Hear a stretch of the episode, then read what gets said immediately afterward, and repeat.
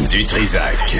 Peu importe la manière qu'il choisit de s'exprimer, ses opinions sont toujours aussi saisissantes.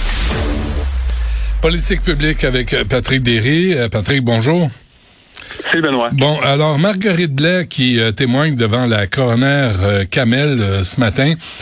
Puis ça, ça, Pascal Bérubé, je sais pas si tu as vu là, mais il demandait à ce que ça soit diffusé sur LCN, sur RDI. Ah non, j'ai euh, j'ai pas vu ça, mais ça serait intéressant. Ben. écoute, c'est la, la, ce qu'on apprend ce matin. Euh, selon la ministre des, euh, des aînés, il n'y avait aucune inquiétude précise qui a été formulée à propos des aînés avant le mois de mars. c'est important. la première fois, donc, ce que dit Mme Blais, c'est quand elle, elle a eu une rencontre avec Dr Arruda, le 9 mars, de retour, euh, le docteur Arruda était de retour de vacances la veille. Et pourquoi c'est important? Parce que en novembre dernier, Mme McCann, qui était ministre de la Santé au début de la pandémie, elle, elle avait dit que ils étaient conscients dès le mois de janvier euh, que les aînés étaient à risque et que des directives avaient été données dans le réseau de la santé et que ça visait entre autres les CHSLD. Ce témoignage-là de Mme McCann avait été corroboré par Dr Arruda qui avait dit le même message. Il y avait aussi euh, un ancien sous-ministre, euh, euh, Yvan Gendron, qui disait à peu près la même chose. Donc, le, le, politique et le gouvernement sont allés répéter le même message-là. Le petit problème, c'est qu'il n'y avait pas de traces dans les procès verbaux. Ça, ça, avait l'air fou un peu. Hmm. Et euh, le rapport de la protectrice du citoyen avait aussi dit que rien n'avait été fait en mars. Et en fait, concrètement, rien. Il n'y avait pas de directive qui avait été envoyée avant avril. Et là, pour la première fois, on a un membre du gouvernement qui dit le contraire. ça, c'est un premier gros morceau. L'autre gros morceau, qui est encore plus gros, à mon avis, c'est que euh, c'est à propos du CHSLD Aaron. On se rappelle que le 10 avril 2020, c'est Aaron Durfell de Gazette qui a été euh, une euh, une tique ou en tout cas le, la mouche dans le coche du gouvernement depuis le début de la pandémie. Le premier ministre l'a même nommé trois fois euh, pendant des points de presse. il a presque imputé à M. Durfell la responsabilité de la, de la, popularité moins grande de la CAQ dans la communauté anglophone. À un moment donné, il a, il a bloqué Aaron Durfell. Bref. Le 10 avril, Aaron Delfell avait sorti le scoop sur la résidence Héron, comme quoi il y avait des conditions absolument humaines, inhumaines qui étaient là. Sauf que ce qu'on apprend aujourd'hui, le 29 mars, il y avait un courriel de la sous-ministre adjointe aux aînés qui rapportait une situation difficile au CHSLD Aaron. Ça, on est quand même 12 jours avant. Hmm. Le 7 avril, il y a un appel de la directrice de cabinet de Marguerite Blais avec un responsable du CHSLD, Aaron. On est encore là quelques jours avant le reportage.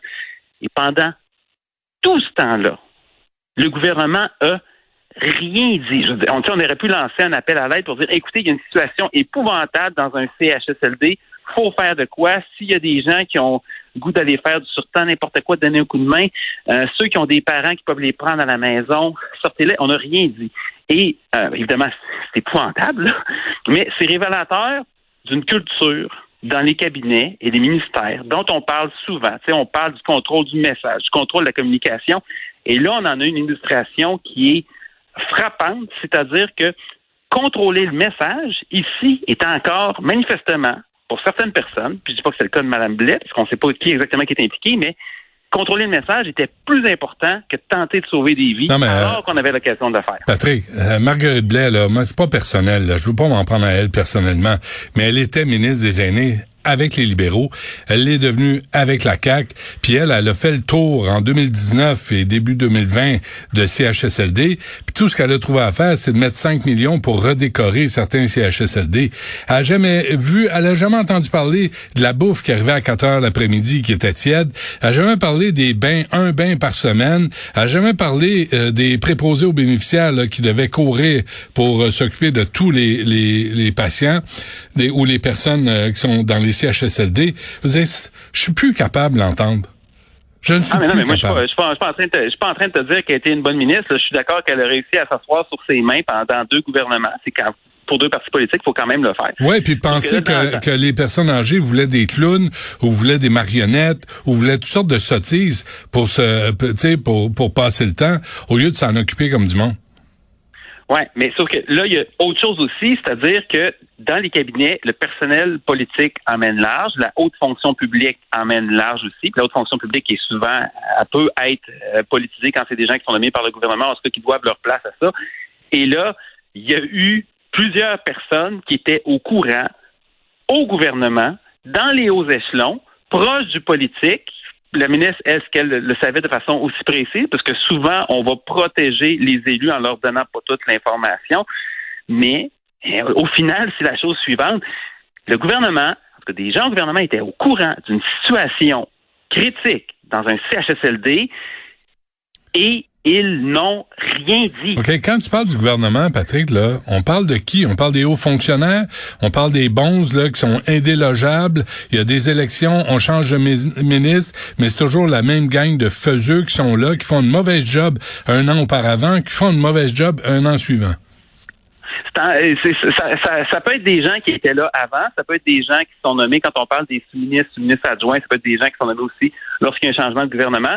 Là, il est question d'un appel de la directrice de cabinet. Ça, c'est ça, c'est une, une employée politique. C'est quelqu'un qui est dans le, personnel politique de la CAC qui suit au gouvernement. Et ça, c'est ça change. Fait que tu as deux choses là-dedans. Tu peux avoir de la haute fonction publique, tu peux avoir du personnel politique, mais euh, la culture est la même, le contrôle du message, le contrôle de l'information. On se rappelle, par exemple, le docteur Arda qui était nommé sous euh, M. Charret à la toute fin du euh, mandat de M. Charret en 2012, ne voulait pas sortir les prévisions euh, pour l'évolution de la pandémie dans les premiers mois. Avec le Québec était dans, on était dans une situation, le Québec était le, la seule province à ne pas avoir publié de scénario sur la pandémie parce qu'on pensait qu'on était trop niaiseux pour comprendre que ce serait la panique totale. Et quand on a sorti des scénarios, euh, ça a été des scénarios assez contrôlés. On a choisi le scénario qu'on en a montré puis on n'a pas montré tous les scénarios non plus. Fait qu'il y a vraiment une culture d'opacité. Et là, dans ce cas-ci, le problème était plus du côté du politique, je pense, c'est-à-dire qu'on a vraiment on, a tellement obsédé sur le contrôle du message qu'on n'a même pas voulu dire qu'il se passait quelque chose. Et euh, il y a des gens qui ont appris ce qui se passait à Iron grâce au reportage d'Evan Durfeld. Mhm. C'est assez c'est terrible. Bon, euh, tantôt, je parle à Nancy Delagrave de COVID Stop à midi et quart là, sur la rentrée scolaire de lundi euh, prochain. Et là, il y a que des bonnes nouvelles à, entendre M. Boileau puis M. Roberge. Ça va super bien. Ben oui, c'est vraiment super bien. Écoute, il y, aura plus de cas dans les écoles. Il y en a plus, c'est fini. C'est pourquoi il y en aura plus? Parce que le gouvernement les comptera plus. C'est tout. Mais ça s'arrête là. C'est réglé. Ben oui. Il fallait, y penser, là. écoute, on a, on a réglé la pandémie. C'est, on pourrait interdire la pauvreté puis la maladie aussi, puis ça serait réglé facilement. Euh, et les parents ne le seront plus non plus s'il y a un cas positif dans leur classe. On avait déjà commencé à avoir pas mal de lustre là-dessus avant Noël, mais là, on ne le saura plus. Fait que s'il y a un cas dans notre classe, on ne sait pas. Évidemment, tout dépend des tests rapides. Fait que la, santé publique est peu impliquée dans le processus. la, direction ne sait pas. Si les parents décident de le communiquer, on va le savoir. Sinon, on ne saura pas. Si la contamination a eu lieu à l'extérieur de l'école, par exemple, c'est un test PCR, la santé publique ne communiquera plus non plus. Fait comment on va être capable de contrôler la transmission? Et hier, euh, il y avait un, point de presse, puis bon, en tout cas, c'était du spin politique à son meilleur. Plusieurs déclarations qui sont sur elle. Je vais t'en donner quelques-unes. Euh, bon, euh, Monsieur Legault qui dit que le variant Omicron est plus contagieux, mais moins grave sur la santé des gens, puis ça a moins d'impact, puis c'est quand même une bonne nouvelle. Il dit ça, M. Legault. Puis il dit ça sans rire, alors que nos hôpitaux sont complètement débordés, qu'on est en 3000 hospitalisations et qu'on a aussi 40-50 morts par jour et presque 70 aujourd'hui. C'est, mais c'est une bonne nouvelle. Euh, ensuite, la situation des cas et des hospitalisations est bien gérée, selon M. Legault et Dubé on est dans le délestage 4, 5, on va peut-être inventer un niveau 6, c'est bien géré. La contagion dans les écoles, c'est le reflet de la contagion communautaire. Ça, on l'a entendu plusieurs fois hier. Le gouvernement, à un moment donné, la santé publique avait reconnu qu'il y avait de la transmission dans les écoles, mais là, comme on envoie les enfants à l'école, ben on ne veut plus dire qu'il y a de transmission dans les écoles. Et évidemment, c'est pas vrai. moi, je l'ai dit plusieurs fois en nom avec toi le Québec, cet automne, a rapporté quatre fois plus de cas dans les écoles en proportion de sa population, mais on n'a pas tout à fait deux fois plus de cas en proportion l'automne dernier. Autrement dit, c'est facile, c'est une règle de trois. Il y a plus de transmission dans nos écoles que dans les écoles de l'Ontario. Et au Québec, on rapporte aussi, pour chaque école touchée où il y a des cas, on a plus de cas par école. Fait qu'encore là, ce que ça dit, c'est quand il y a des cas qui rentrent dans une école au Québec, hmm il y en a plus qu'ailleurs parce que euh, il, y a des, problèmes de ventilation. Et ce qui est inquiétant, c'est pas juste le spin du politique, c'est que Dr Boileau, qui vient de remplacer Dr Arruda, il dit la même chose que M. Robert, à savoir que c'est vraiment pas évident qu'il y ait de la transmission dans les écoles plus que dans la communauté. En fait, il dit que ça pourrait même être l'inverse.